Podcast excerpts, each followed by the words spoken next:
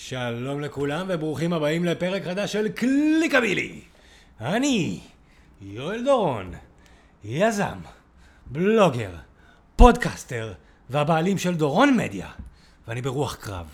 למה אני ברוח קרב?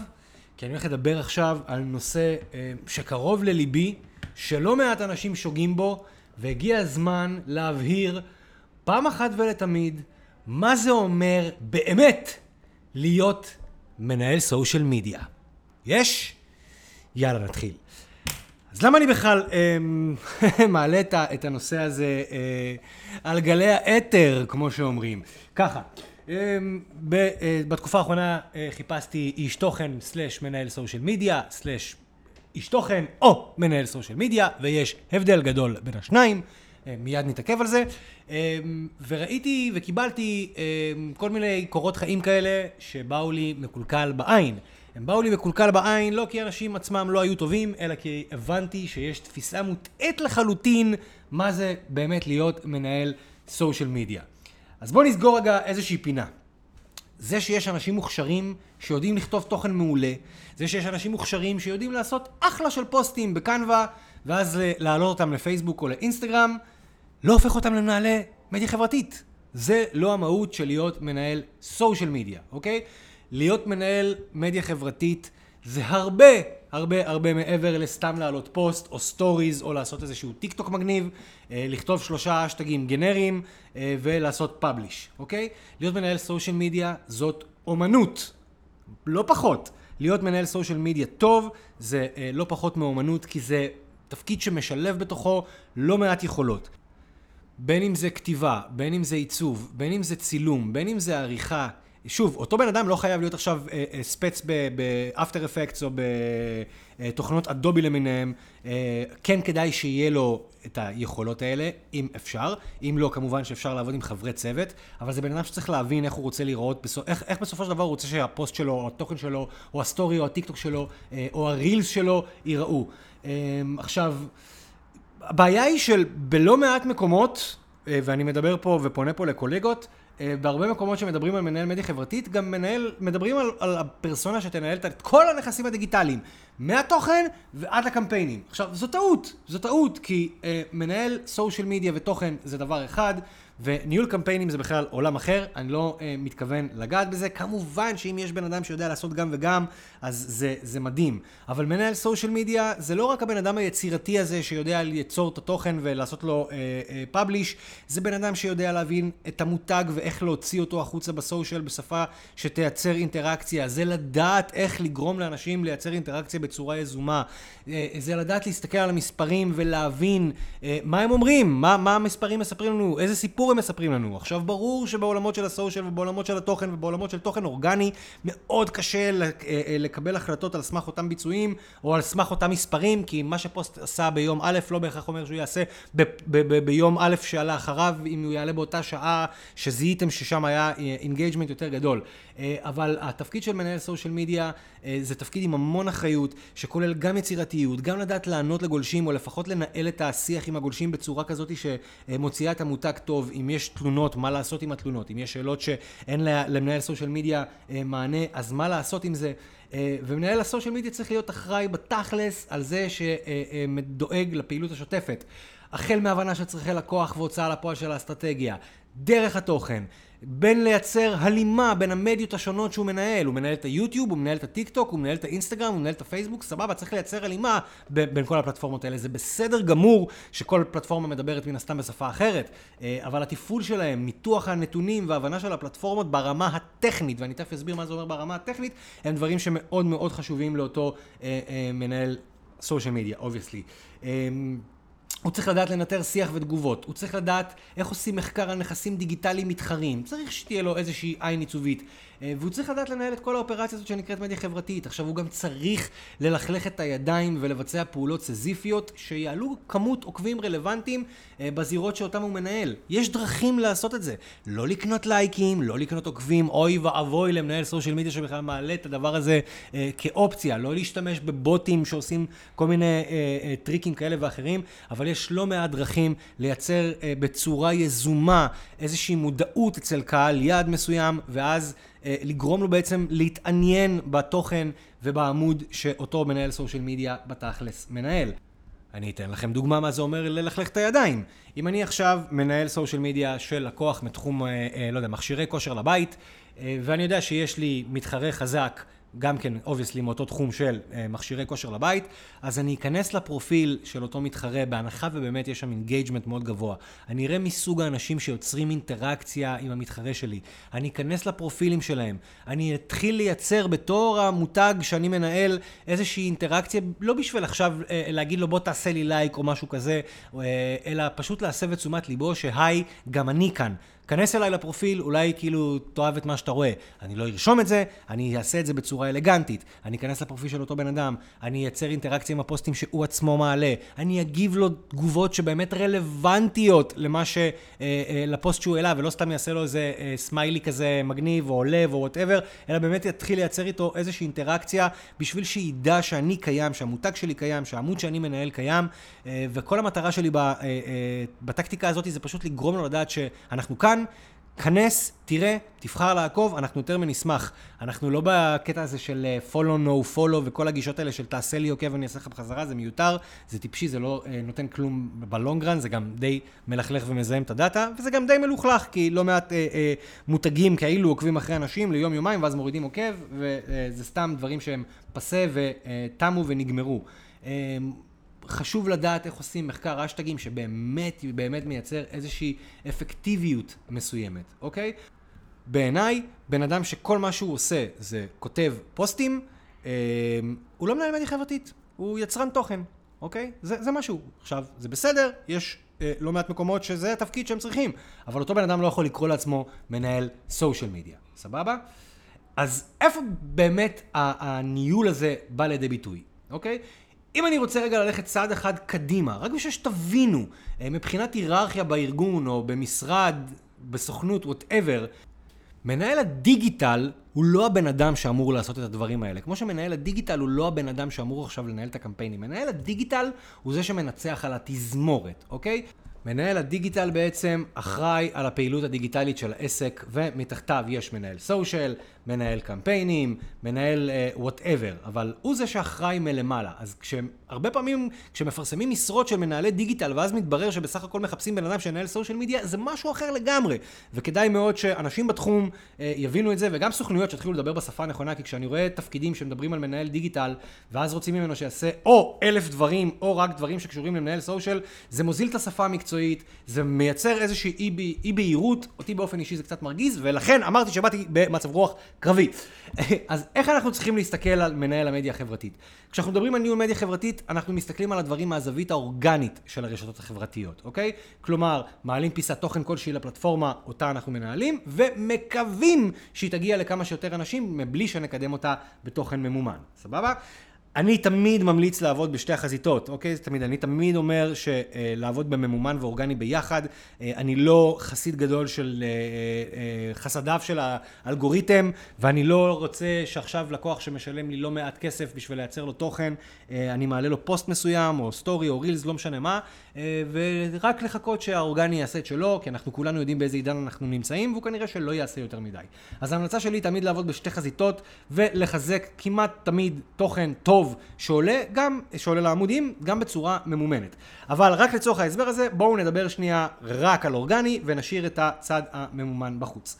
נדבר על אינסטגרם. בואו נניח שיש לנו עשרת אלפים עוקבים בעמוד. האם העבודה של מנהל המדיה החברתית תסתכם בלהעלות תוכן מרשים ככל שיהיה? לצערי יש יותר מדי מנהלי חברתית, שח... מדיה חברתית שחושבים שכן. ואז בעצם נשאלת השאלה הבאה, האם זה בעצם אומר שאתם מעלים פוסט שמים כמה אשטגים שאתם חושבים שהם רלוונטיים לפוסט ומצפים שכל 5,000 של העוקבים של העמוד ייחשפו אליו ויתחילו לתייג חברים, כי אני די בטוח שאתם יודעים שאין שום סיכוי שזה יקרה, נכון? לכן העבודה של מנהל המדיה החברתית היא הרבה מעבר רק ללייצר את התוכן. העבודה שלו באה לידי ביטוי גם בכל הצד הטכני והאפור של הדברים. בין אם זה אותם אה, אינטראקציות יזומות עם גולשים אחרים, בין אם זה מחקרי האשטגים באינסטגרם או whatever, בין אם זה חיפוש מילות מפתח ביוטיוב, בין אם זה שימוש בכל הכלי insights שפייסבוק מאפשרת על מנת לנסות ולמקסם חשיפה. אה, ובלא מעט מקרים תתפלאו, כן כן, גם Google Trends זה כלי שכדאי להיצמד עליו ולהכיר. ובכלל, אה, לדעת לעשות מחקר מילות מפתח תמיד יכול לתרום לנו גם לפעילות שלנו בסושיאל, כי אנחנו לומדים מה אנשים באמת מחפשים ומה כמות החיפושים, אה, וכל העולמות האלה ביחד, ברגע שמבינים אותם, עוזרים לנו לשלוט קצת יותר אה, אה, בכל התהליך הזה של הניהול של הסושיאל מדיה. אז רק לצורך הפרק הזה, אני הולך להתמקד בשלושת הרשתות החברתיות שהן המובילות כרגע, פייסבוק, אינסטגרם ודווקא יוטיוב, לא טיק טוק, ולהסביר איך עבודה של מנהל מדיה חברתית צריכה להיראות. אז אחרי שככה שחררתי את המרמור, בואו נדבר תכלס. אוקיי? אז לפני שאני סוקר את העבודה של מנהל המדיה חברתית פר פלטפורמה, אני נוגע קודם כל בקטנה ביכולות שמנהל מדיה חברתית חייב שיהיו לו על מנת שהוא יוכל לצאת לדרך. קודם כל, הבנה וידע בבנייה של אסטרטגיית תוכן או תמהיל תוכן, מה זה בכלל אומר ומה המשמעות שלה. וכמובן לדעת איך לבנות גן תוכן, איך להשתמש בו ולמה הוא חשוב לפעילות שלנו, אוקיי? אז אסטרטגיית תוכן, אני בטוח שזה מונח ששמעתם כבר כמה וכמה פעמים, אה, זה גם מונח שעבר כמה וכמה גלגולים, ותכלס, בלא מעט מקרים עושים בו שימוש פשוט לא נכון. הכוונה באסטרטגיית תוכן זה לא שלושה פוסטים בשבוע ושתי stories ביום, אוקיי?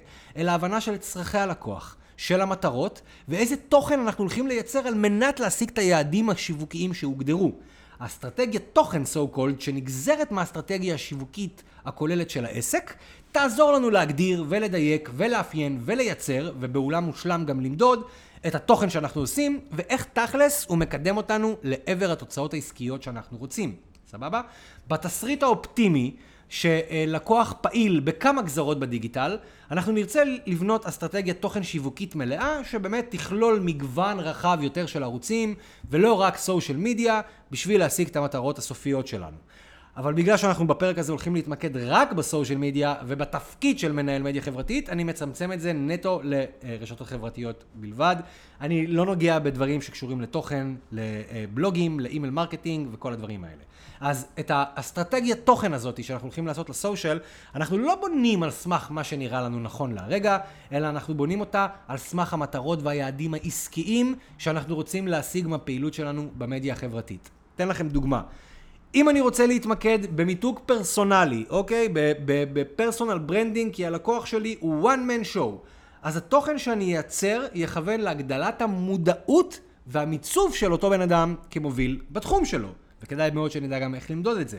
אם אני רוצה להתמקד בתוכן עבור חנות e-commerce, שהמטרה היא פוסטים שמובילים למכירות באתר, אז הפוקוס שלי בתוכן יכוון להגדלת המכירות באתר, תוך שימת דגש על ערך לגולשים והכוונה למכירות. עכשיו, עכשיו, אה, חשוב מאוד להבין למה השימוש במילה בניית אסטרטגיית תוכן הוא בעייתי, ובמקרים רבים עדיף בעצם לשנות את המונח הזה לבניית תמהיל תוכן. ברוב המקרים, ובמיוחד אצל לקוחות ועסקים יותר קטנים, יהיה מאוד קשה למדוד בצורה מוחלטת את האימפקט של התוכן האורגני ואת ההשפעה שלו על שורת הרווח, אוקיי? כי אנחנו לא יודעים הרי שהפוסט X הוביל למכירה. יכול מאוד להיות שרילס שהעליתם עכשיו בכלל יצר איזושהי מודעות ועורר איזשהו צורך אצל הגולש, והוא ייכנס דרך גוגל לאתר שלכם ומשם הוא יקנה. אתם לא תדעו לשייך את זה לתוכן, סבבה? אז הקושי הזה נובע בעצם ממחסור בכלי מדידה במידה מסוימת, בהיעדר תקציבים לבצע מחקרים סופר אה, אה, אה, מורכבים, ולראות את השפעת התוכן על התוצאות בפועל, אוקיי? אז אסטרטגיה, בסופו של דבר, אנחנו לוקחים את המילה הגדולה הזאת, היא תוכנית פעולה שניתן וצריך למדוד אותה. עכשיו, בגלל שאנחנו לא בהכרח יכולים למדוד את ה-so called אסטרטגיית תוכן שלנו, בואו נזניח את המילה אסטרטגיה ונשתמש במילה תמהיל תוכן, סבבה? כי בהנחה והאסטרטגיית התוכן שלנו כוללת נכסים נוספים כמו בלוג, רשימת תפוצה ואימייל marketing, אה, אז אלה אפיקים שבאמת הרבה יותר קל לנו למדוד אותם. אבל בפוסטים אורגניים, בפייסבוק ואינסטגרם, בגלל שזה הרבה יותר קשה למדידה, אה, אז אנחנו לא נשתמש במונח הזה של אסטרטגיה ונעבור לדבר רק בצורה של תמהיל, סבבה? אז הנה כמה דברים שמנהלי סושיאל מדיה צריכים אה, לקחת בחשבון לפני שהם יוצאים לדרך עם לקוח חדש. התמהיל, ופעם אחרונה אני מקווה, והאסטרטגיית תוכן אה, יכללו את הדברים הבאים. קודם כל, הגדרת היעדים והמטרות. מה אנחנו רוצים להשיג מהתוכן שלנו בסושיאל? מה ייחשב בעיני הלקוח שלנו כהצלחה? מה אנחנו יכולים לעשות, אוקיי? באמת, זה חשוב להבין מה אנחנו יכולים לעשות, כי אנחנו יכולים לרצות לצלם סרטונים עם איזשהו רחפן, נהדר, אבל יש לנו תקציב לזה? כנראה שלא, לא תמיד. אז חשוב מאוד להבין ולדייק מה תכלס אנחנו יכולים לעשות. מי הקהל שלנו? ניתוח ואפיון של הקהל. מי הוא? מגדר, גיל. מה השפה שהוא מדבר ולא. כשאני מדבר על שפה, אני לא מתכוון לאנגלית עברית, אלא האם יש לו ז'רגון מיוחד או סלנג מיוחד שמייחד אותו. מה הוא מחפש, מה הוא רוצה, מה מרגש אותו, וכמובן באיזה פלטפורמות הוא נמצא, כי אחרת אנחנו נעלה תוכן לאנשים שלא נמצאים איפה שאנחנו אה, מעלים את התוכן. מה הסיפור שלנו? גם כן משהו שאנחנו צריכים לשאול את עצמנו, או את העסק שאנחנו עושים לו את הסושיאל לפני שאנחנו יוצאים לדרך. מה המסרים שאנחנו רוצים להעביר בתוכן שלנו? איך הסיפור שלנו יכול לעניין את קהל היעד? מה הערך שאנחנו נותנים לגולשים שפוגשים את התוכן שלנו, ואיך אנחנו בסופו של דבר מייצרים מהסיפורים האלה גם אה, איזושהי הנאה לפעולה, ללידים, לברנד אווירנס, למכירות, למה שאנחנו רוצים להשיג. חשוב לעשות מחקר מתחרים, להבין מי הם, מי המתחרים שלנו, מה הם עושים, כמה הם עושים, למה הם עושים את מה שהם עושים. חשוב להבין באיזה פלטפורמות אנחנו הולכים להשתמש, אוקיי? אנחנו נבחר את הרשתות החברתיות שבאמת רלוונטיות ואנחנו רוצים להפיץ את התכנים שלנו, אחרי שחקרנו וכמובן הבנו מקהל היעד שלנו. מה סוג התוכן שאנחנו רוצים לעשות? סרטונים, גיפים, אינפוגרפיקות, תמונות, רילזים, קצת מכל דבר? אוקיי? חשוב שאנחנו נבין מראש איזה סוג תוכן אנחנו הולכים לייצר. וכמובן, מדידה, לנסות למדוד כמה שיותר איך תכלס הפעולות שאנחנו עושים משפיעות על השורה התחתונה של העסק. אז זה ככה על אה, נושא של התמהיל תוכן, אסטרטגיית התוכן על קצה המזלג. ואחרי שבנינו את האסטרטגיה או את התמהיל שלנו ואנחנו יודעים מה אנחנו רוצים להשיג ואת כל הדברים האלה שהגדרנו, אה, אנחנו מתחילים לעבור לשלב הבא, שזה בעצם בניית הגאנט החודשי.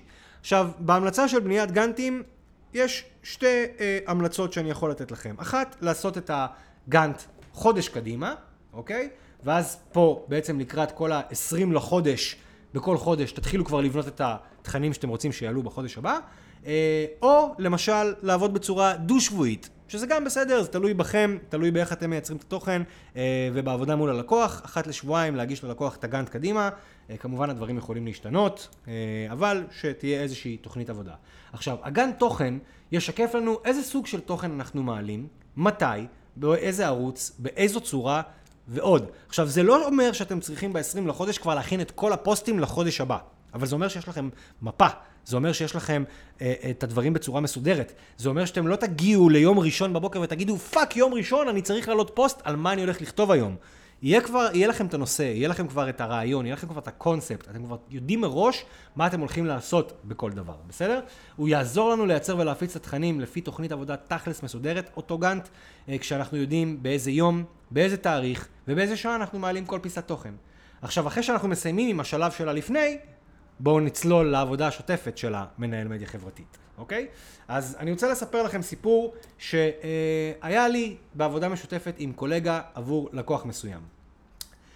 מאיזושהי סיבה הלקוח ביקש גם ממני וגם מקולגה לעבוד לו על הפיד, שיתוף פעולה מאוד מוזר בדיוק כמו שזה נשמע, אבל שימו את זה רגע בצד. בפועל מה שקרה זה שתוכן שהצוות שלי ואני היינו מעלים לאינסטגרם של הלקוח היה מקבל המון המון המון המון אה, לייקים ותגובות מהקהל יעד שלנו בעוד שהפוסטים והסטוריז של אותו אה, קולגה מאותו חשבון היו מקבלים מספרים בודדים של לייקים. עכשיו, אני לא מספר את זה בשביל להתרברב, אלא בשביל להגיע לנקודה הבאה. באחד הימים אני מקבל טלפון מאותה אה, קולגה שאומר לי, יש פער מאוד גדול אה, בין התכנים, ואיך לדעתי צריך ליישר קו בשביל הנראות של הדף. זאת אומרת, הוא זה ששואל אותי איך צריך ליישר קו בשביל הנראות של הדף, אה, כי התוכן שאני מעלה מייצר מלא אינטראקציות, התוכן שהוא מעלה מייצר פחות, אה, וזה נראה ללקוח, במרכאות, אה, פחות טוב בעין. אז התגובה הראשונה שלי הייתה זה, גבר, לך תלמד איך לעבוד בצורה נכונה.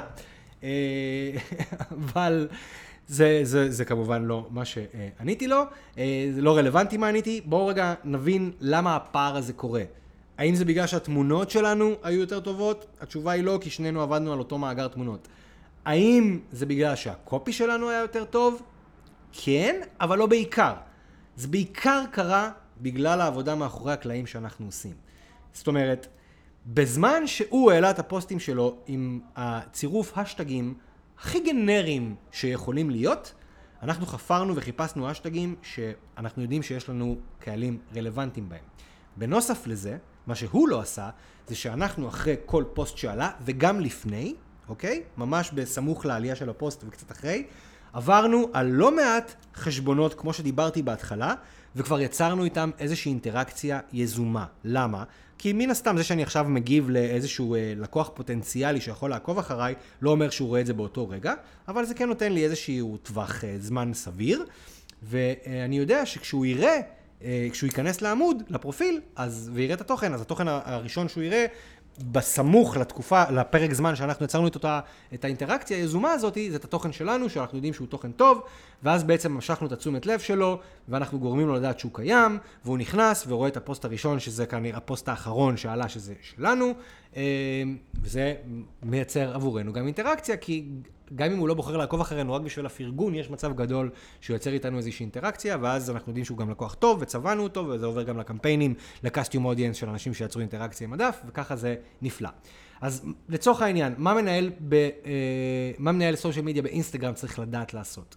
אז קודם כל לכתוב קופי שנותן ערך, בין אם זה קופי שכל כולו דחקה אחת גדולה, בין אם זה קופי שהוא מרגש וגם קופי מכירתי. הוא צריך לחפור, לנבור ולמצוא אה, אשטגים וגולשים שיכולים להיות רלוונטיים ולייצר איתם אינטראקציה. חייב כמובן להכיר את הפיצ'רים הכי חדשים וחדישים שיש באינסטגרם ולדעת איך לנצל אותם בחוכמה. והוא צריך לדעת כמובן להגיב לגולשים ששואלים שאלות בפוסטים בצורה שתפתח שיח ותגביר את הסושיאל פרוף של החשבון. אה, כשגולשים מגיבים ללקוחות שלנו על הפוסטים, גם אם התשובה שלנו היא חד משמעית. אנחנו משתדלים לא פעם, אפילו ברוב המקרים, לגרום, לענות להם את התשובה שהם רוצים, אבל להניע אותם לשאול אותנו עוד שאלה. גם כי זה נראה טוב, גם כי זה מייצר יותר אינטראקציות, גם כי זה אה, אה, מייצר יותר social proof, זה נראה טוב בעין גם לאחרים, וגם זה מקרב את הגולש בסופו של דבר אלינו קצת יותר. זאת אומרת, יש פה, יש פה social media, יש פה משהו חברתי, יש פה שיח. אוקיי? זה ככה על קצה המזלג אינסטגרם. בואו נדבר טיפה על יוטיוב. יוטיוב זה לא רק לצלם סרטון ולהעלות אותו, אוקיי? ברוב המקרים דווקא מנהלי מדיה חברתית לא התבקשו גם לצלם ולערוך את הסרטונים של הלקוחות שלהם, למרות שברור שזה קורה. אה, אבל לצורך הפרק הזה והגדרת התפקיד של מנהל מדיה חברתית וערוצי יוטיוב, אנחנו נתייחס למצב אידיאלי בו הלקוח מספק סרטונים למנהל הערוץ, אוקיי? אז מה שעכשיו נשאר למנהל ה social media ביוטיוב לעשות, זה להעלות את הסרטון ולנהל את הערוץ, אוקיי? מעבר ליצירת התוכן או העלאה שלו, אה, יש כמה דברים שחשוב לדעת ולעשות. shocking, מחקר מתחרים, אוקיי? לבדוק מי המתחרים ולהבין מה הם מעלים, איך הם כותבים את הכותרת שלהם, באיזה thumbnail הם משתמשים על נושאים דומים, ולנסות לראות אם זה עובד או לא עובד. שימוש בתגיות, וואו, כמה שזה, אנשים מפספסים את זה. כשמעלים סרטון ליוטיוב, חשוב מאוד להשתמש בתגיות, אוקיי? חייבים, וזה משהו שהמון מנהלי מדיה חברתית שפעילים ביוטיוב לא יודעים ולא עושים, ואני יודע את זה בוודאות. חייבים לעשות מחקר מילות מפתח, אוקיי? צריך להבין מה זה אומר מחקר מילות מפתח. אם יש לכם חשבון יוטיוב, אז מן הסתם יש לעסק גם חשבון ג'ימל, uh, uh, וגם אם אין לו פעילות בגוגל אדס, חשוב וכדאי לפתוח חשבון רק בשביל לנסות לעשות מחקר מילות מפתח. עכשיו, מה המחקר מילות מפתח הזה נותן לי? אם אני עכשיו מנהל סושיאל מדיה, סתם אני אתן לכם דוגמה, ואותו uh, לקוח מתחום הכושר שלח לי סרטון, הנה uh, סרטון לכפיפות בטן, אוקיי? אני יכול לכתוב כותרת שתהיה איך לעשות כפיפות בטן. או שאני יכול להיכנס לגוגל וממש לראות מה אנשים מחפשים שקשור לכפיפות בטן. מה הכוונה? יכול להיות שהם רושמים איך עושים כפיפות בטן. תוך כמה זמן כפיפות בטן מייצרות ריבועים, אוקיי? כל מיני ביטויים כאלה שקשורים לכפיפות בטן, ואז כשאני רואה איזה ביטויים יש להם נפח חיפושים משמעותי, אני לוקח את הכותרת, את הביטוי הזה, את, ה, את השורה הזאת שהם מחפשים, וככה אני גם שותל אותה ביוטיוב. למה? כי כשגולש מחפש אה, אה, את אותו נושא ביוטיוב, ואני עשיתי, אה, כאילו מחפש את הביטוי הזה ביוטיוב, ואני כתבתי את זה בדיוק כמו שמחפשים, אז יש סבירות גבוהה שהתוכן שלי יתברג ראשון. אבל יותר מזה, בגלל שיוטיוב שייכת לגוגל, לא פעם ולא פעמיים כשגולשים מחפשים בגוגל ביטוי מסוים, והכותרת שלי והסרטון שלי מדברים בדיוק על, על, על, על, על איך שהוא חיפש את הביטוי הזה, יש מצב שאני מופיע לו בכלל עם הסרטון שלי מיוטיוב בתוצאות החיפוש בגוגל, אוקיי? שזה כלי מטורף להביא עוד traffic אורגני לערוץ מחוץ ליוטיוב. אז מעבר למחקר מילות מפתח, המנהל אה, ביוטיוב חייב גם להבין מה המשמעות של כרטיסיות, הוא צריך לדעת איך להשתמש בפלייליסטים נכון, הוא צריך לדעת לעשות A-B testing ל thumbnails אה, ועוד דברים טכניים בסגנון הזה.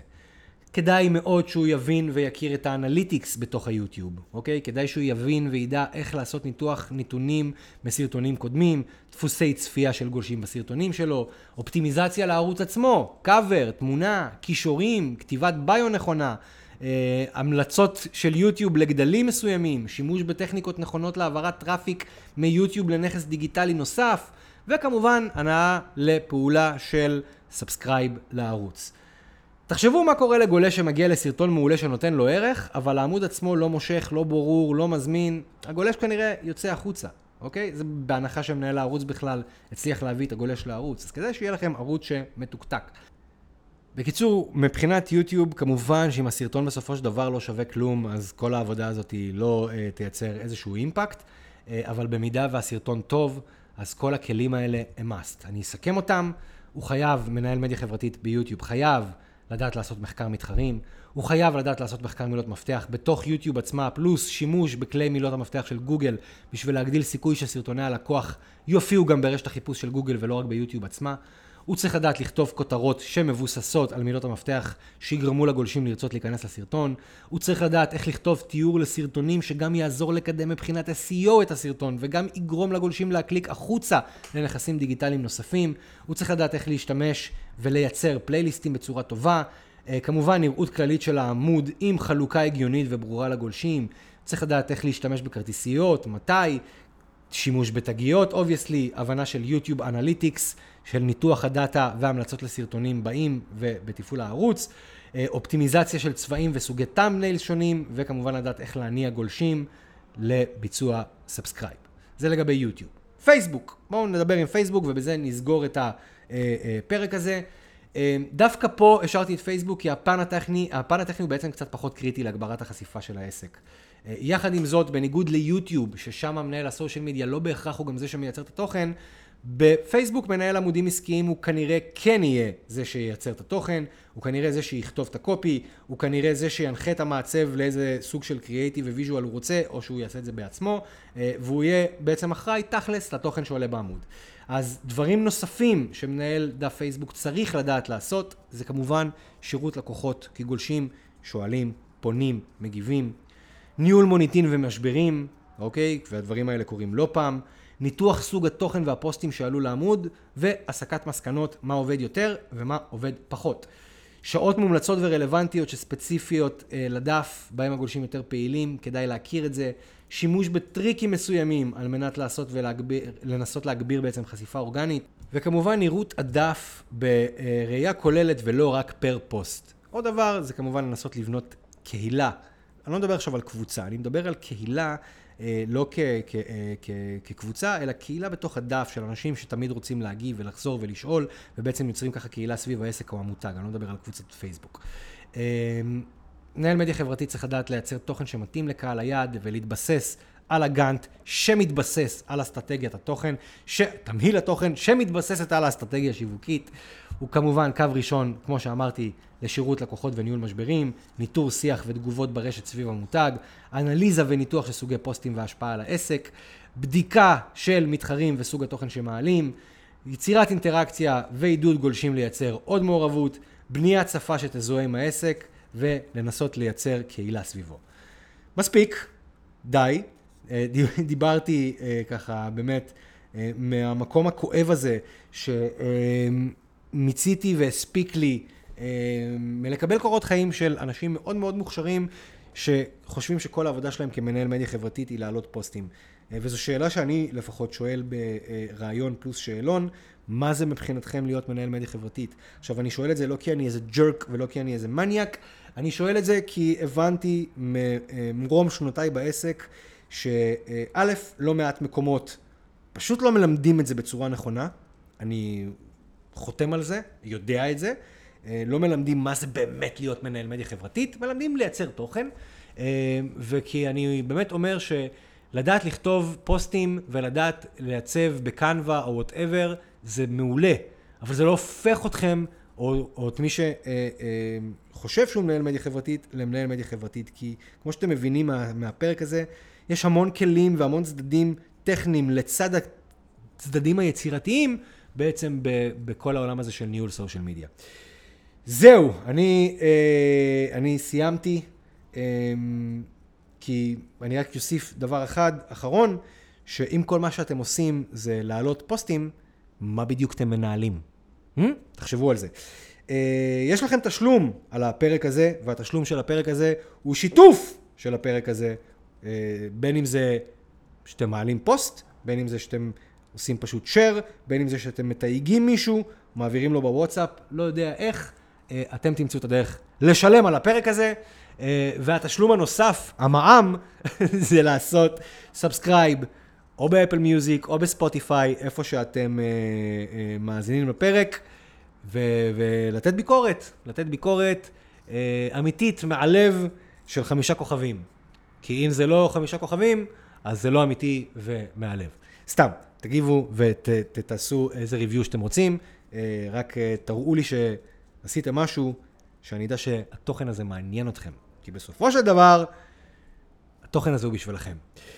זהו, אז אני סיימתי, עד לפעם הבאה, שיהיה לכם שקט מצד אחד ורועש מאוד מהצד השני, ותעשו חיים ותאזינו ותנהלו סושיאל מדיה כמו שצריך. ואם יש לכם אנשים בצוות שלכם שכל מה שהם עושים זה אה, לכתוב פוסטים, אז או שתכשירו אותם להיות מנהלי social media ותלמדו אותם את כל הצדדים הטכניים, או שפשוט תשנו להם בחתימה של המייל אה, שהם לא מנהלי social media, הם יצרני תוכן. חצי שעה על fucking social media, אני סיימתי, ביי.